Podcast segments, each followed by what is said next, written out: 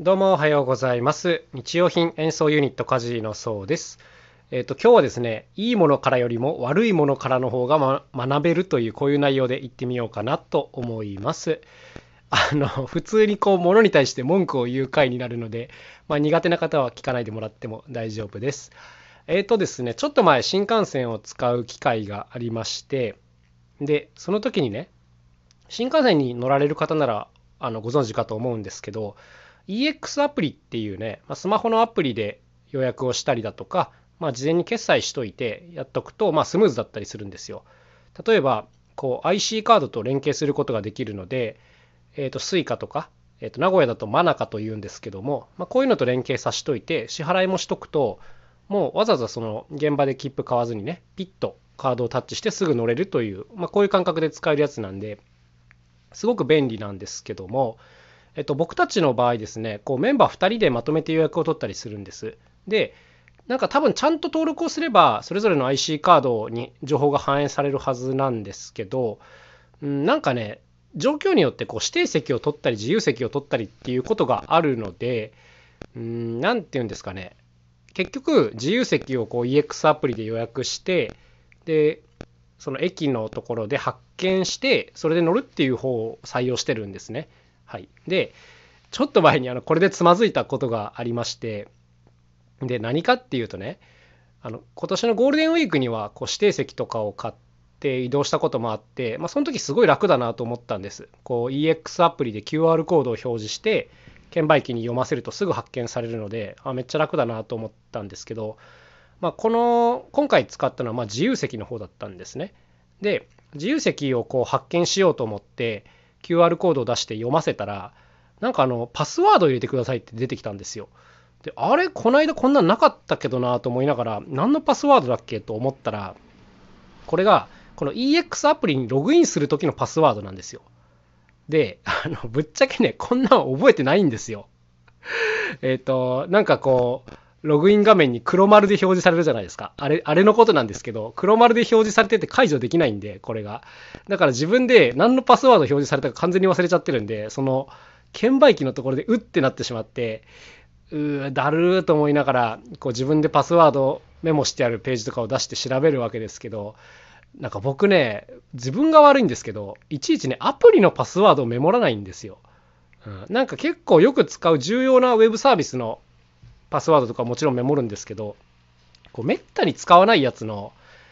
パスとかねメモらないんですよ。で出てこなくてでうわだると思いながらこうページの中のパスワードを変更するみたいなところに飛んだんですね。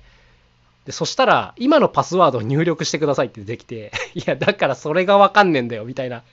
感じでもうイライラがマックスに達してしまって。でこれねあの今冷静に考えれば一回ログアウトしてでそのトップページからそのパスワードが分からなくなった場合みたいなのをやればよかったんですけどいかんせんこう自動ログインしちゃってるんでその手順に気づかなくてでもうしまいにはこう駅のカウンターに行ってすいませんパスワード忘れたんでお願いしますって言ってこう駅員さんにわざわざやってもらうみたいなこういう手順になっちゃったんですね。でその間ずっとこう相方を待たしててもう気まずいったらありゃしないっていうこういう感じだったんですよ。なんでこの間の指定席の時はこんなパスワードなんて出てこなかったのに、今度はこれが出てくるんだよみたいな。しかもその場で言われて思い出せないよみたいな、こういう感じでね、もうこの EX アプリに対して、あの、怒りが湧いてきてしまって、多分これ悪いのは完全に自分なんですけど、うーん、でもその、なぜ自由席を買うときに、そのログインパスワードを入力しなければいけないんだろうみたいなのを感じますよね。だってログインして QR コードを発行してる時点で自分じゃんっていう感じじゃないですか。なんでそれを券売機でパスワードを入れなきゃいけねえの？みたいな、このシステムの設計に明らかに 問題があるだろうみたいな、こんな感じでね、あのもうイチャモンをつけたくてしょうがなかったんですけども、なんか思えば、この新幹線の予約って、もう何年か前にした時も思ったんですけど、なんか使い勝手がおかしいなみたいな場面がちょいちょいなんか散見されるのでなんかそういう経験があったからより今回も感じてしまったかもしれないんですけどなんかこういうなんこれなんでみたいなところが結構あってでそれがなんか大きなストレスになっちゃったなみたいなそんなお話ですね。だからまあ教訓というかあのいや、頼むからこれあの、EX アプリの開発者に何とかしてほしいなと思うんですけど、そこでパスワードを求めるのはやめてくれと思いますよね。あと、その、ログインしてるタイミングで自分のパスワードがちゃんとわかるようにしてほしいっていうのはなんか、はい、思っちゃいましたね。でもこれをやるとあれか、他の人が覗き見しちゃうといけないっていうそういうとこなのかな。うん、まあでも券売機でパスワード入れなきゃいいと思うんだけどなっていうそんな感じでございました。はい、こんな感じでね、なんか自分が強くストレスを覚えた経験があると、自分がもしね、そのシステムの設計に回るときに、まあそういうことをやらないようにしようってなりますよね。あと、まあよくあるやつだと、サービスの解約の仕方がわからないとかありますよね。これがね、僕にとってはめちゃくちゃストレスなんですよ。はい。だから、こういうサービスに当たると、今後そのサービスはもう絶対に使わないって思うわけですけども、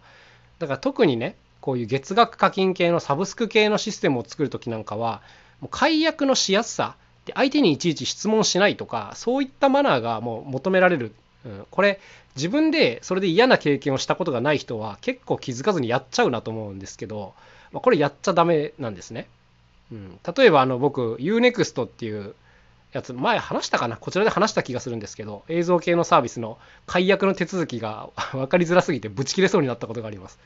であの今自分たちが家事の応援という、えー、ともう寄付型のですね毎月300円かもしくは1000円でこう応援してもらうという、まあ、サブスク型の支援サービスをやってるんですけども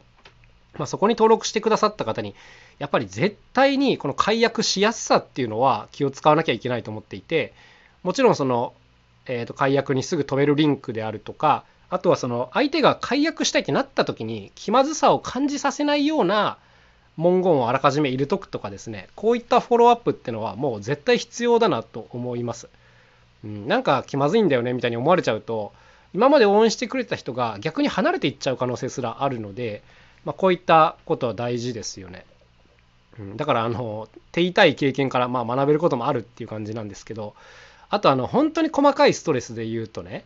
あの僕カードを使ってて P1 カードっていう、まあ、ちょっとマイナーな会社のを使ってるんですよ。ここはあのポイントがつくんじゃなくてこうクレジットカード引き落としの時に自動的に1%オフになるっていう機能があってこれあの僕にとってはすごく楽なんですよ。ポイントをいちいちどこで使うかとか考えなくて済むんであの自動的に1%割引になるっていうのはすごく魅力的なサービスで好きで使ってるんですけどここにねログインする時が結構めんどくさくて